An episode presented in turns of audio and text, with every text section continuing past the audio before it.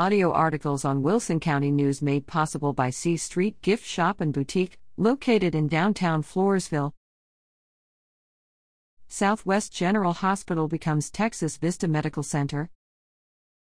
San Antonio, after 40 years of service, Southwest General Hospital is recommitting itself to the health of generations to come with a new vision, a new name, and a new program that seeks to take a leadership role in reducing healthcare disparities for the communities throughout South Texas.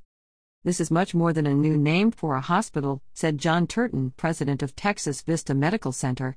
With support from Steward Healthcare, the largest private, physician owned hospital system in the United States, we intend to expand our scope and scale to bring the highest quality healthcare close to home for the people we serve. Turton announced the launch of the hospital's new Healthy Horizons program, created to actively address the disproportionate health disparities in South Bexar County. The program will promote new models of health equity through health screenings, partnerships with key community partners like the San Antonio Food Bank, and activities designed to promote healthy lifestyles.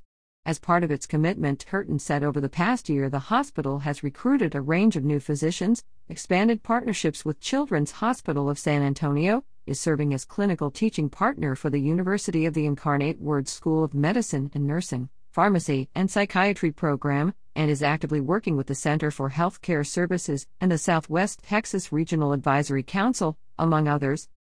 Since 2017, Texas Vista Medical Center has been part of Steward Healthcare, serving more than 12 million patients a year through its extensive network of hospitals, urgent care centers, skilled nursing facilities, and substantial behavioral health services.